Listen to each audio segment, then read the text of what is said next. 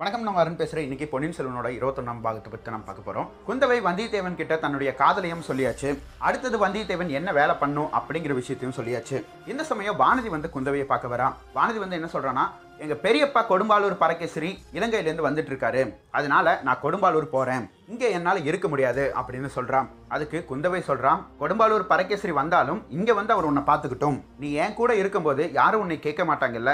ஏன் நீ இப்போவே போகணும்? அப்படின்னு கேட்கும்போது அதெல்லாம் எனக்கு தெரியாது. நான் போய் தான் ஆகணும். அப்படின்னு சொல்லி அடம் பிடிக்கிறான். முதல் தடவை குந்தவை முன்னாடி அப்படி அடம் பிடிக்கிற குணத்தை வானதி கிட்ட குந்தவை இப்பதான் பார்க்குறான் தண்ணிக்குள்ள உளுந்ததுலேருந்து இவளுக்கு என்னமோ ஆயிடுச்சோ அப்படின்னு சொல்லியும் குந்தவை யோசிக்கிறான். சரி உன்னோட இஷ்டப்படியே நடந்துக்கோ ஆனா நாளைக்கு போலாம் அப்படின்னு சொல்லும்போது இல்ல இல்ல நான் இப்பவே கிளம்புறேன். குந்தவை சொல்றான் இப்பவே போனேன்னா யார் இருக்காங்க?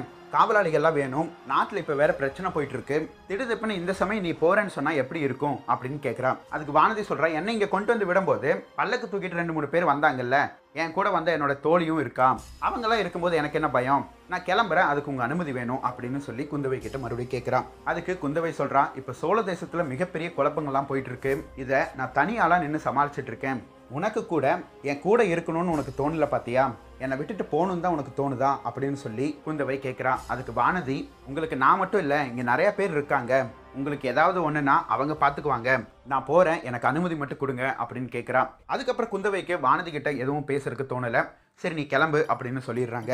அடுத்த கட்டத்தில் வந்தியத்தேவன் முதல் மந்திரி அனிருத்த பிரம்மராயர்கிட்டேருந்து ஓலையை வாங்கிட்டு குதிரையில் போயிட்டு இருக்கான் அவன் மனசுக்குள்ள எல்லாமே ஒரே சந்தோஷம் தான் என்னன்னா குந்தவை அவளோட காதலை சொன்னது தான் குந்தவையோட காதலுக்காக என்ன வேணா பண்ணலாம். அதுக்காக தானே நம்ம இந்த வேலையும் நம்ம ஏத்துக்கிட்டோம் அப்படின்னு சொல்லி வந்தியத்தேவன் யோசிக்கும் போது அவனுக்குள்ள இருந்த சந்தோஷம் எல்லாம் அப்படியே கீழே இறங்கிருது. அதுக்கு காரணம் ஆதித்ய கரிகாலன் ரொம்ப கோவப்படுறவர். எதை பண்ண வேண்டாம்னு சொல்றோமோ அதை தான் பண்ணுவாரு. இன்னொரு பக்கம் பழுவூர் இளையராணி நந்தினி.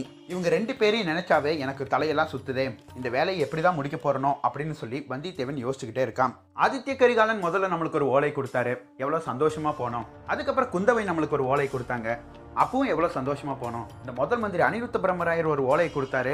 நம்மளுக்கு சந்தோஷமும் வர மாட்டேங்குது இருக்கிற சந்தோஷமும் போயிருதே. கூட வேற அந்த ஆழ்வார்க்கடியான் நம்பி வேற வருவான்னு சொன்னாங்க. இன்னி அவனை காணமே. அந்த சமயம் சைட்ல இருந்து ஆழ்வார்க்கடியான் நம்பி வந்துட்டான். என்ன தம்பி ஓலை எடுத்துகிட்டு கிளம்பிட்டியா? அப்போ வேலையை வெற்றிகரமாக முடிச்சிருவேன் அப்படின்னு சொல்லும்போது வந்தியத்தேவன் சொல்கிறான் உன்னை எப்போ வர சொன்னால் நீ எப்போ வர்ற? உனக்காக நான் எவ்வளோ நேரம் குதிரையை மெதுவாகவே ஓட்டிட்டு போயிட்டு இருக்கிறது? போகிற காரியம் எவ்வளோ முக்கியமான காரியம்? எவ்வளோ சீக்கிரத்தில் போய் சொல்லணுங்கிற விவரமெல்லாம் உனக்கு எதுவும் தெரியாதா? அப்படின்னு சொல்லி வந்தியத்தேவன் சொல்கிறான் அதுக்கு ஆழ்வார்க்கடியான் நம்பி சொல்கிறான் சரி அது விடு தம்பி. எனக்கு ஒரு சின்ன வேலை இருக்குது நான் போயிட்டு வந்துடுறேன். அதுவும் இல்லாமல் நான் நடந்து வந்துட்டுருக்கேன் நீ குதிரையில் போயிட்டுருக்கேன் ரெண்டு பேர்த்தோட வேகமும் சரி வராது. நம்ம ரெண்டு பேரும் கொள்ளிடத்தில் சந்திப்போம். வந்தியத்தேவன் சொல்கிறான் நீ வந்ததே லேட்டு. இதில் எச்சா உனக்கு இன்னொரு வேலை இருக்குன்னு சொல்லி எங்கேயோ வேற போகிறேன் இப்போ மின்னல் வேற அங்கே இங்கேயும் வெட்டிட்டு இருக்கு. இப்போ மழை வரும் போலயே.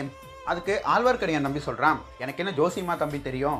வந்தியத்தேவனுக்கு ஜோசியம் அப்படிங்கிற அந்த வார்த்தையை கேட்டோன்னே இங்கே ஒரு ஜோதிடர் இருக்கிறார்ல போகும்போது அவரை பார்த்தோம். அவர் சொன்னதில் எல்லாமே நிறைவேறுச்சு. இப்பவும் ஒரு தடவை பார்த்துட்டு போயிடுவோம். சரி ஆழ்வார்க்கடியான் நம்பி நீ போய் உன்னோட வேலையை முடிச்சுட்டு சாயந்தரம் வந்துரு. நம்ம ரெண்டு பேரும் கொள்ளிடத்தில் சந்திப்போம் அப்படின்னு சொல்லிட்டு ஆழ்வார்க்கடியான் நம்பியும் வந்தியத்தேவனும் பிரிஞ்சு போகிறாங்க வந்தியத்தேவன் போயிட்டே இருக்கும்போது ஒரு பல்லக்கும் போயிட்டு இருக்கு. அந்த பல்லக்கில் யார் இருப்பாங்க அப்படின்னு சொல்லி வந்தியத்தேவனுக்கு ஒரு யோசனை வருது. அந்த பல்லக்கை அப்படியே தாண்டி போகும்போது பல்லக்குள்ளே யார் இருக்கிறாங்கன்னு சொல்லி வந்தியத்தேவன் எட்டி பார்க்குறான் அது வானதி. வானதியும் வந்தியத்தேவனை பார்க்கறான் வந்தியத்தேவனுக்கு அடர்றா பூங்குழலிக்கு போட்டியாக இருக்கிறவ இவதானே இவன் எங்கே போறா? அப்படின்னு சொல்லிட்டு வந்தியத்தேவன் நிற்காம குதிரை ஓட்டிட்டு போயிடுறான். அந்த சமயம் ரெண்டு காலாமுகர்கள் இருக்கிறாங்க. அதாவது இந்த அகோரி பாபான்லாம் சொல்லுவாங்க இல்லையா? அந்த மாதிரி ரெண்டு ஆட்கள் அந்த பல்லக்கையே வெறிச்சு வெறிச்சு பார்த்துட்டு இருக்கிறாங்க. இதையும் வந்தியத்தேவன் பார்த்துட்டு ஜோசியர் வீட்டுக்கு போயிடுறான். நேராக போய் ஜோசியரை பார்த்து ஜோசியரே என்ன ஞாபகம் இருக்கா? நான் தான் வானர் குலத்து வந்தியத்தேவன் சொல்கிறான் ஜோசியர் சொல்கிறாரு தம்பி உன்னை பற்றி எனக்கு நல்லாவே தெரியும். ஆ நான் உனக்கு சொன்னதெல்லாம் பளிச்சுதா அப்படின்னு சொல்லும்போது நீங்கள் சொன்னது அப்படியே இருந்தது அப்படின்னு சொல்கிறான் வந்தியத்தேவன். அதுக்கு ஜோதிடர் சொல்கிறாரு அப்படியே இருந்துடா சரி என்னெல்லாம் நடந்தது சொல்லு பார்ப்போம் அப்படின்னு சொல்லும்போது வந்தியத்தேவன் சொல்கிறான் நம்ம ஒரு விஷயம் நடக்கும்னு நினச்சா அது நடக்கும் நடக்காதுன்னு நினச்சா நடக்காது. இதைத்தானே நீங்கள் எனக்கு சொல்லிவிட்டீங்க. அந்த மாதிரியே எல்லா விஷயமும் நான் நடக்கும்னு நினச்சதெல்லாம் நடந்தது நடக்காதுன்னு நினச்சதெல்லாம் நடக்கல. ஜோசியர் சொல்கிறாரு தம்பி நீ ரொம்ப வேடிக்கையான பையன் போல. சரி இப்போ எதுக்கு வந்து? அதை சொல்லு அப்படின்னு சொல்லி கேட்குறாரு உடனே அவங்களுக்குள்ள கொஞ்ச நேரம் பேசிக்கிட்டு இருக்காங்க. அந்த சமயம் ஏதோ ஒரு கோஷம் வெளியிருந்து கேட்குது யாருன்னு சொல்லி அவங்க திரும்பி பார்க்கறக்குள்ள வானதி ஜோதிடரோட வீட்டுக்குள்ளே வந்துட்டான். வந்தியத்தேவன் வானதி பார்த்து சொல்கிறான் சரி தேவி நீங்கள் ஜோசியை பார்த்துட்டு கிளம்புங்க நான் கிளம்புறேன் அப்படின்னு சொல்கிறான் வானதி வந்தியத்தேவனை பார்த்து ஒரு நிமிஷம் நெல்லு நான் உன்னை பார்க்கறதுக்கு தான் வந்தேன். அங்கே அந்த பல்லக்கிலையும் என்னை பார்த்துட்டு கொஞ்சம் கூட பேசாமல் நீ பாட்டுக்கு போயிட்டேன். ஜோசியர் வீட்லேயும் என்ன பார்த்தோன்னே நீ பாட்டுக்கு போகிறேன் சரி ஒருவேளை இந்த வானதி யார்? அம்மா அப்பா இல்லாத ஒரு அனாதை பெண் தானே? இவகிட்ட பேசி நம்மளுக்கு என்ன ஆக போகுது அப்படின்னு நீ நினைச்சியோ அப்படின்னு சொல்லி வானதி கேட்குறா வானதி கேட்டோடனே வந்தியத்தேவனுக்கு ஒரு மாதிரி ஆயிடுது அதே சமயம் வந்தியத்தேவனும் யோசிக்கிறான். ஆமாம் நம்ம எதுக்கு இப்போ வானதி மேலே ரொம்ப கோபமாக இருக்கணும்? பூங்குழலிக்கு அருள்மொழிவர்மர் மேலே ஆசை இருக்குது அதே மாதிரி இந்த பொண்ணுக்கும் அவர் மேலே இருக்குது பூங்குழலி ஆசைப்படுறது இந்த பொண்ணுக்கு தெரியாது. இந்த பொண்ணு ஆசைப்படுறது அந்த பொண்ணுக்கு தெரியாது. நம்ம தான் தேவையில்லாமல் இந்த பொண்ணை கொஞ்சம் தப்பாக நினச்சிட்டுமோ அப்படின்னு சொல்லி வந்தியத்தேவன் யோசிக்கிறான். வந்தியத்தேவன் வானதி பார்த்து சொல்கிறான் அந்த மாதிரியெல்லாம் நான் எதுவும் நினைக்கல.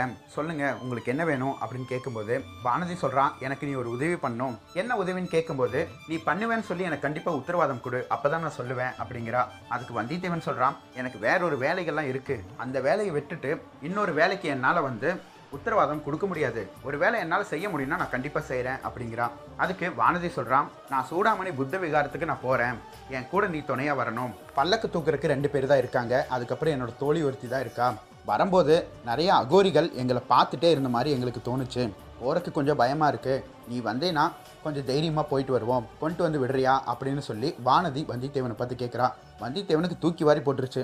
இப்போ வானதி எதுக்கு சூடாமணி புத்த விகாரத்துக்கு போகிறான் அங்கே தானே இளவரசர் இருக்கிறாரு. ஒருவேளை இளவரசர் அங்கே இருக்கிறாருன்னு சொல்லி இவளுக்கு தெரியுமோ? அது சரி எதுவாக இருந்தாலும் நம்மளுக்கு தெரியாத மாதிரி இருந்துக்க வேண்டியதுதான் அப்படின்னு சொல்லிட்டு வானதி நான் இப்போ காஞ்சிபுரத்துக்கு போய் ஆதித்ய கரிகாலனை பார்த்து ஒரு ஓலை கொடுக்கணும். அது ரொம்ப முக்கியமான வேலை.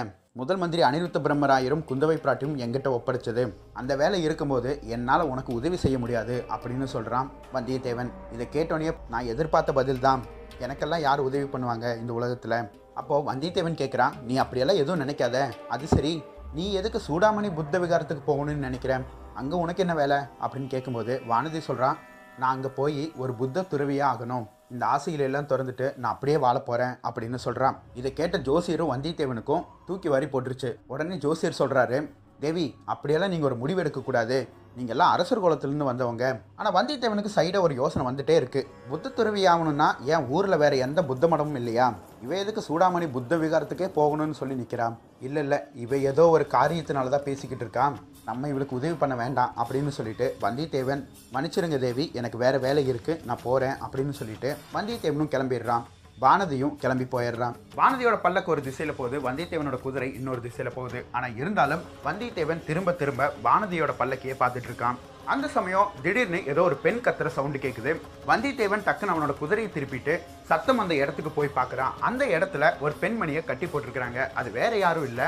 வானதியோட வந்த அவளோட தோழி. அவளோட கை கட்டி எல்லாம் அவுத்து விட்டுட்டு வானதி எங்க? அப்படின்னு கேட்கும்போது யாரோ ரெண்டு காலாமவர்கள் வந்தாங்க. யாரோ ரெண்டு அகோரிகள் மாதிரி வந்தாங்க. அவங்க வானதியை தூக்கிட்டு போயிட்டாங்க. வந்தியத்தேவா தயவு செய்து போய் காப்பாத்து அப்படின்னு சொல்றான். வந்தியத்தேவனும் எந்த பக்கம் போனாங்க? அப்படின்னு கேட்கும்போது இதோ இப்படிதான் போனாங்க அப்படின்னு சொல்றான். வந்தியத்தேவனும் அவனோட குதிரையை செலுத்திட்டு அதே பக்கம் போகிறான் அந்த சமயம் இன்னொரு குதிரையில் யாரோ வர்றாங்க. வந்தியத்தேவன் அவனோட குதிரையை ஓரமாக விட்டுட்டு கொஞ்சம் மறைவான பகுதியில் ஒளிஞ்சு நின்னுக்கிறான். கண்டிப்பாக வானதியை தூக்கிட்டு போனவங்க தான் வரணும். இந்த சமயம் நம்ம பிடிச்சிடலாம் அப்படின்னு சொல்லிட்டு வந்தியத்தேவன் ஒரு பக்கம் ஒளிஞ்சுக்கிட்டே இருக்கான். ஆனால் குதிரையில் போனது ஒரு ஆண்மகன் அதுவும் இல்லாமல் அவனுக்கு தெரிஞ்ச முகமாகவே இருந்தது. இந்த முகத்தை நம்ம எங்கேயோ பார்த்துருக்கிறோமே அப்படின்னு சொல்லிட்டு இன்னும் கொஞ்சம் எட்டி பார்க்குறான். ஒரு குளத்தோட மேட்டில் போய் அந்த குதிரை நிற்குது அடே நீ இங்கே தான் இருக்கிறியா? இங்கே என்ன பண்ணிட்டு இருக்க? அப்படின்னு அந்த குதிரையில் இருக்கிறவன் கேள்வி கேட்டோன்னே வந்தியத்தேவனுக்கு தூக்கி வாரி போட்டுருச்சு. இவ்வளோ இருட்டில் ஒளிஞ்சிருந்தும் கண்டுபிடிச்சிட்டாங்களே அப்படின்னு சொல்லிட்டு வந்தியத்தேவன் வெளியே வரும்போது ஒருத்தன் மரத்து மேலேருந்து இறங்கி ஓடி வந்து ஐயா நான் உங்கள் அடிமை. உங்களுக்காக தான் நான் இவ்வளோ நேரம் காத்துக்கிட்டு இருந்தேன் அப்படின்னு சொல்கிறான் இதை பார்த்தோன்னே வந்தியத்தேவன் நல்ல வேலை அவன் அவனை கூப்பிட்டுருக்கிறானா? நம்மளை தான் கூப்பிட்டுருக்கிறான்னு சொல்லி வாலண்டியராக நம்மளே போய் மாட்டியிருப்போம். ஆனால் அது யார் அப்படிங்கிறது தெரியலையே இனியும் அப்படின்னு சொல்லி எட்டி எட்டி பார்த்துட்டு இருக்கான். அப்போது மரத்துலேருந்து வந்தவன் ஒரு தீவட்டியை தூக்கிட்டு வந்து பேசிகிட்டு இருக்கிற ஆள் முன்னாடி காட்டுறான். அது வேற யாரும் இல்லை. மதுராந்தக சோழர். வந்தியத்தேவன் கொஞ்சம் யோசிக்கிறான். மதுராந்தக சோழர் அரண்மனையில் தானே இருந்தார். இப்போ இவர் மட்டும் தனியாக எங்கே போயிட்டுருக்காரு இவங்க ரெண்டு பேரும் நின்று பேசிக்கிட்டு இருக்கிறத பார்த்தா ரொம்ப நேரம் ஆகும் போலயே. ஆனால் வானதி வேற யாரோ தூக்கிட்டு போயிருக்கிறாங்க.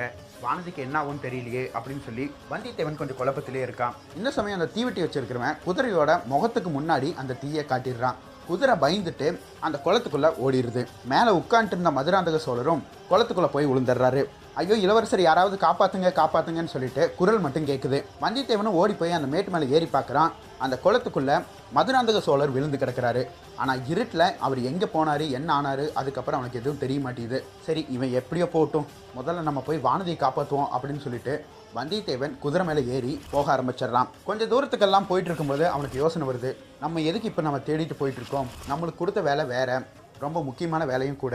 இப்போ வானதியை காப்பாற்றுறது அவ்வளோ என்ன முக்கியமா? ஆனால் நாளைக்கு வானதிக்கு ஏதாவது ஆயிடுச்சு அப்படின்னு சொன்னால் என்னை நானே மன்னிச்சுக்க முடியாது. அந்த பெண் என்கிட்ட உதவி கேட்டும் என்னால் பண்ண முடியாதுன்னு நான் சொல்லிட்டேனே.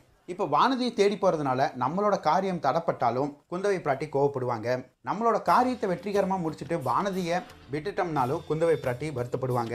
என்னதான் பண்ணுறது அப்படின்னு சொல்லிட்டு யோசிச்சுட்டே இருக்கும்போது கொஞ்சம் மழை வர மாதிரி இருக்குது சரி அந்த பக்கம் ஒரு மண்டபம் அப்புறம் ஒரு குகை மாதிரி இருக்குது அந்த இடத்துல போய் கொஞ்சம் நேரம் இருப்போம் அப்படின்னு சொல்லிட்டு வந்தியத்தேவன் அங்கே போகும்போது அந்த குகைக்குள்ளே இருந்து ஒரு குழந்தை அழுகிற சத்தம் கேட்குது வந்தியத்தேவன் குதிரை விட்டு இறங்கி அந்த குகைக்குள்ளே போகிறான் இந்நேரத்தில் இந்த குகையிலிருந்து என்ன ஒரு சத்தம் வருது?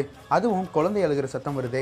யாரது அப்படின்னு கேட்கும்போது உள்ளே இருந்து ஒரு சின்ன பையன் பேசுகிற குரல் கேட்குது நீ என்ன புலியா நான் வந்தால் என்ன நீ சாப்பிட்ருவியா அப்படின்னு சொல்லி கேட்குறான் நான் புலியெல்லாம் கிடையாது. நான் உன்னை பார்க்க தான் வந்திருக்கிறேன். வா அப்படின்னு சொல்லும்போது நான் உன்னை நம்ப மாட்டேன். நீ என்னை சாப்பிட்ருவேன் எனக்கு தெரியும். எங்கள் அம்மா இங்கே அப்படின்னு கேட்கும்போது உங்கள் அம்மா தானே? இதோ இங்கே தான் இருக்கிறாங்க வந்துட்டு இருக்கிறாங்க. சீக்கிரம் வெளியே வா அப்படின்னு சொல்லும்போது அவன் வந்து அப்படியே எட்டி பார்க்குறான். வந்தியத்தேவனை பார்க்கும்போது அவனுக்கு ஒரு நாலு வயசு இருக்கும். அந்த மாதிரி ஒரு சிறுவன் நின்றுட்டு இருக்கான் நீ புலியோட தானே வந்திருக்க? அப்படின்னு அவன் கேட்கும்போது புலியோட நான் வரல. வேணா வெளியே பாரு. ஒரு குதிரை தான் நிற்குது ஓ அந்த குதிரை உன்னுடைய தானா ஆமாம் ஆமாம் சரி இங்கே நீ எப்படி வந்த? அப்படின்னு சொல்லி வந்தியத்தேவன் கேட்கும்போது அந்த சின்ன பையன் சொல்கிறான் எனக்கு குதிரை வேணும்னு நான் கேட்டேன். எங்கள் அம்மா எனக்கு குதிரை தரமாட்டேன்னு சொல்லிட்டாங்க. அதனால் இங்கே ஓடி வந்து நான் ஒளிஞ்சுக்கிட்டேன். அவங்க பின்னாடியே வந்துட்டுருக்காங்க. சரி உன்னோட குதிரை எனக்கு தரியா அப்படின்னு சொல்லி அந்த சின்ன பையன் கேட்குறான் வந்தியத்தேவனும் தாராளமாக எடுத்துக்க. முதல்ல உங்கள் அம்மா அப்பா யாருன்னு எனக்கு சொல்லு அப்படின்னு சொல்லும்போது வெளியே ஒரு நாலஞ்சு ஆட்கள் நடந்து வர்ற சத்தம் கேட்குது வந்தியத்தேவன் கொஞ்சம் குகைக்குள்ளே போய் ஒளிஞ்சு நின்றுக்கிறான் அந்த நாலஞ்சு பேர் அந்த குகைக்குள்ளே வந்து சக்கரவர்த்தி நீங்கள் இங்கே தான் இருக்கிறீங்களா? ஏன் இப்படி அடம் பிடிக்கிறீங்க? வாங்க நம்மளோட போயிடலாம். இதோ அம்மா வந்துட்டாங்க அப்படின்னு சொல்லிட்டு எல்லாரும் கூப்பிடுறாங்க. வந்தியத்தேவன் கொஞ்சம் எட்டி பார்த்தோன்னே அவனுக்கு தெரிய வந்துடுது அது வேற யாரும் இல்லை. ரவிதாசன் சோம்பன் சாம்பவன் இடும்பன்காரி ஓ இதுகெல்லாம் சோழ தேசத்தை வேரோட அறுப்போன்னு சொல்லி சபதம் எடுத்த கேஸுகளில் இதுகெல்லாம் ஒட்டுக்க ஒரு குழந்தையை தூக்கிட்டு சக்கரவர்த்தின்னு கூப்பிடுதே. ஒருவேளை இவன் வீரபாண்டியனோட மகனா இருப்பானோ? இந்த சமயம் ரவிதாசன் வந்தியத்தேவனை பார்த்துட்டான். அடரே நீ இங்கே தான் இருக்கிறியா? உன்னை எங்கெல்லாம் தேட வேண்டியதாக இருக்குது வந்தியத்தேவன் கேட்குறான் நீ எதுக்கு என்ன தேடிட்டு இருக்க? அதுக்கு ரவிதாசன் சொல்கிறான் உன்னை கொலை பண்ணுறதுக்கு தான் வேற எதுக்கு ஒன்று தேடுவாங்க? எங்களோட ரகசியமெல்லாம் தெரிஞ்ச ஒரே ஆள் நீ தானே அப்போ உன்னை தான் கொல்லணும். நீ ஏன் வந்து மாட்டிக்கிட்ட பார்த்தியா சரி வா போகலாம் ஒரு முக்கியமான இடத்துக்கு நாங்கள் போயிட்டு இருக்கோம். அங்கே ஒரு முக்கியமான காரியம் இருக்குது அந்த காரியம் முடிஞ்சதுக்கப்புறம் உன்னை கொல்றோம். வா அப்படின்னு சொல்லிட்டு வந்தியத்தேவனோட குதிரையும் வந்தியத்தேவனையும் கூட்டிகிட்டு போகிறாங்க அங்கே இருக்கிறவங்கள அடிச்சு போட்டு வந்தியத்தேவனுக்கு போகிறக்கு ஒரு நொடி ஆகாது ஆனால் இருந்தாலும் வந்தியத்தேவன் அப்படி பண்ணுறதுக்கு விருப்பப்படல. அவங்களுடைய போகிறான் இந்த சமயம் வந்தியத்தேவன் கொஞ்சம் யோசிக்கிறான். எடுத்து வந்த காரியம் வேற. இப்போ வானதியே காணோம். என்னாச்சுன்னு தெரியல.